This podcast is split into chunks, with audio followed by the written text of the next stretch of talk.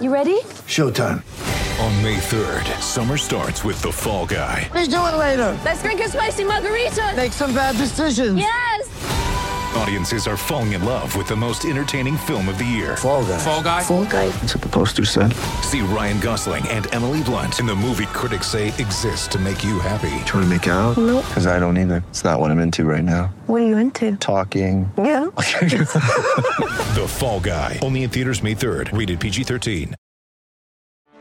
Get ready for the greatest roast of all time the Roast of Tom Brady, a Netflix live event happening May 5th. Hosted by Kevin Hart, the seven time world champion gets his cleats held to the fire by famous friends and frenemies on an unforgettable night where everything is fair game. Tune in on May 5th at 5 p.m. Pacific time for the Roast of Tom Brady, live only on Netflix.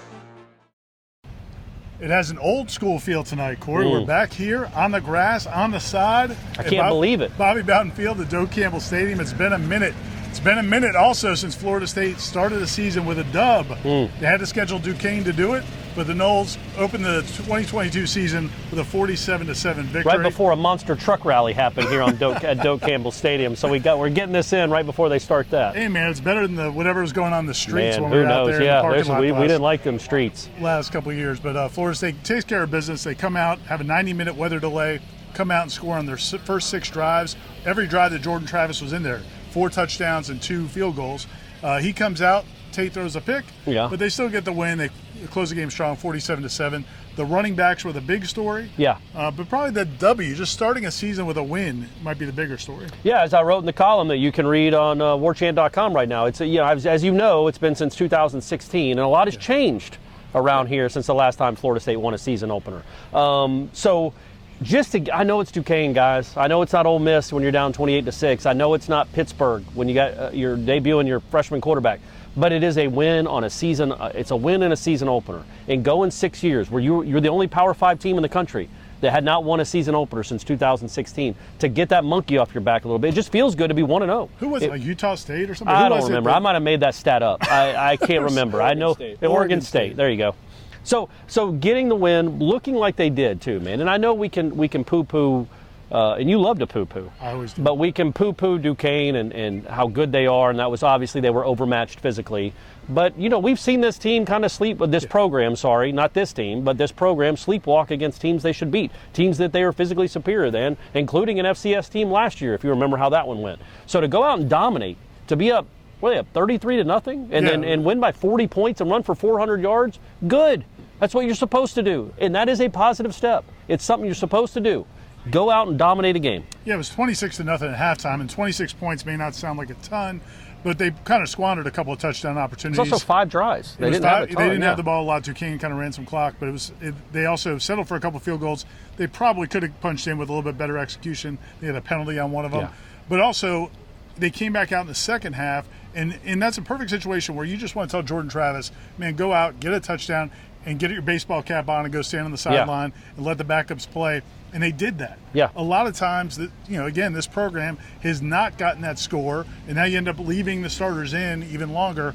Um, so I think that you know it's like all the things you wanted to see. That was another checkbox, taking care of business and getting off the field. Well, and I like, look, man, I, I think we, we kind of forget sometimes because of uh, Trey Benson um, how good Treshaun Ward can be. And again, I, I, well, the caveats are gone. I'm going to say it one more time. We know it's Duquesne. But uh, I thought he looked really good. He ran hard. I think he's a he's kind of a slept-on running back because everybody's so excited about Trey Benson. But then you saw why everybody's excited about Trey Benson. That's a kid that's run for 22 yards in his career, and he had 100 tonight. Toafili, man, Toafili has, in my opinion, I thought he was the be- the most impressive of the three backs in the preseason.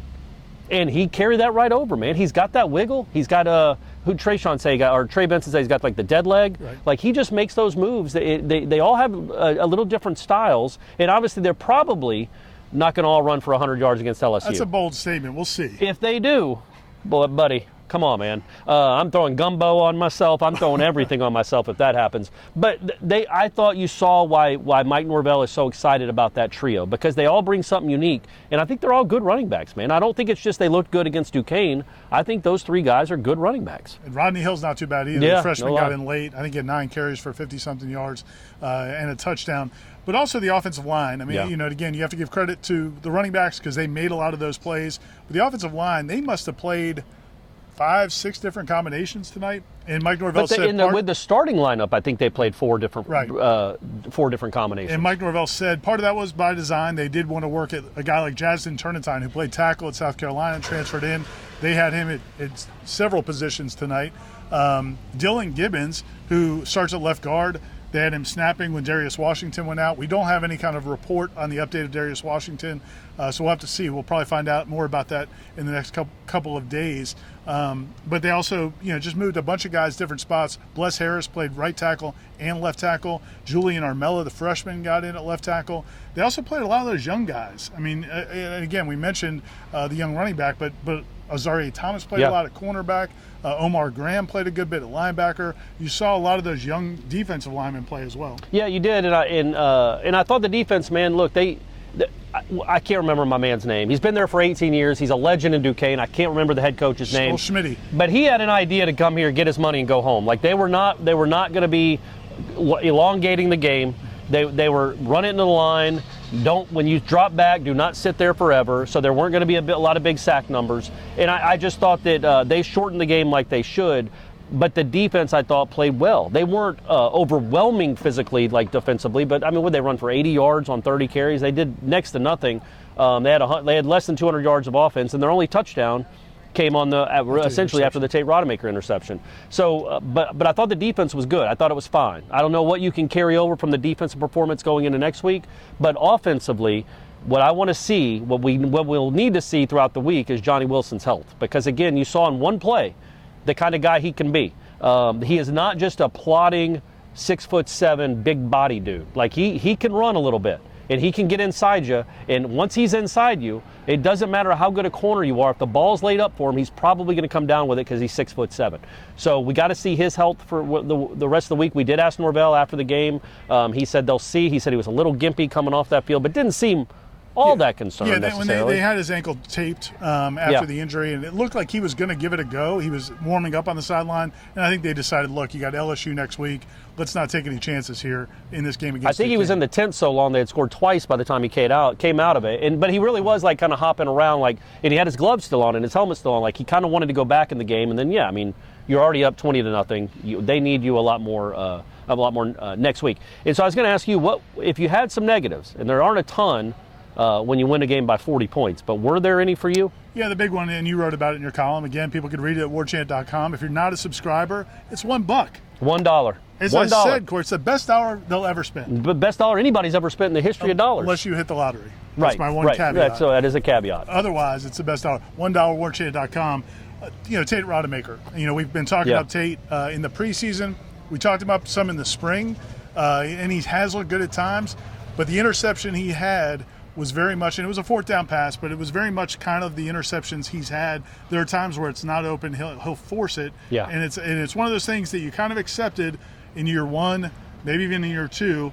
Tate you're in year three now. You need to be smarter with the football and more accurate. Um, Yes. He just needs to be a more accurate passer, and we've seen him do it over there on the practice fields. We wanted to see him translate it to the field here tonight, and now you've got the fan base wanting AJ Duffy. Well, and I, it's whether you want AJ Duffy or not, you don't want either of them. Honestly, you, you want 13 to stay healthy. But if 13 goes down, whether it's a quarter, a, a- series, a game, a month, who knows? You got to have something that looks better than what Rodemaker did in very limited sample size. He, he threw five passes, but his first pass is knocked down at the line. His second pass is picked.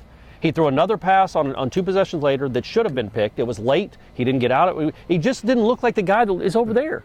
And that's what worries you is okay, man. We know we know it's there. We know it's in him. But is he going to be a kid that comes on the lights and, and doesn't play the way he practices? Because there are people like that. And if he's one of those guys, you can't count on him. And you need to be able to count on your backup quarterback at some point this season. And that's what this game could have been used for. Like if he goes out there and looks good, looks like he did, carries it over, he builds himself up with confidence. Now, it doesn't really matter necessarily what the fans' confidence is in Tate Rodemaker. It's what his confidence is in himself.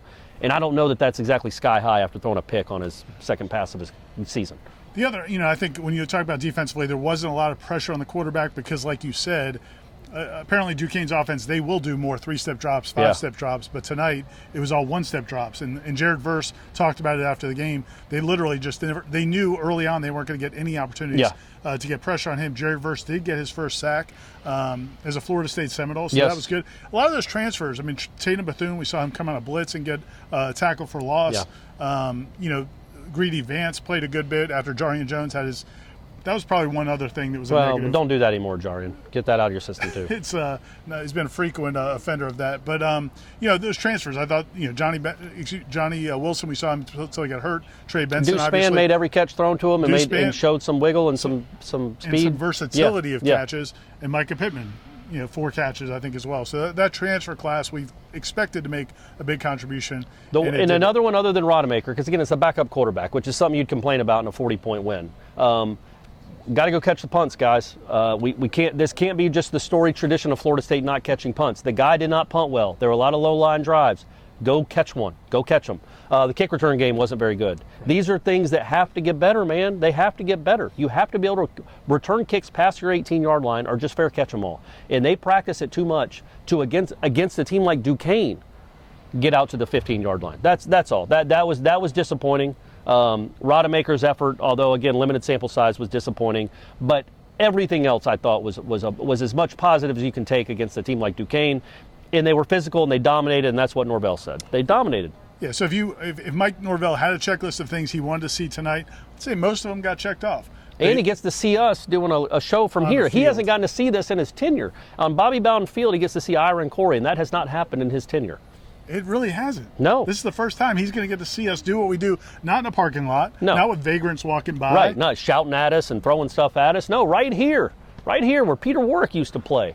Corey and Ira. Keep winning games, Mike. Next time we'll be doing it at the Superdome. We're going to be doing it at his house if he keeps winning games. For Corey Clark, Aslan, Austin, this is Ira. Stay tuned to warchant.com. Come off that dollar and subscribe.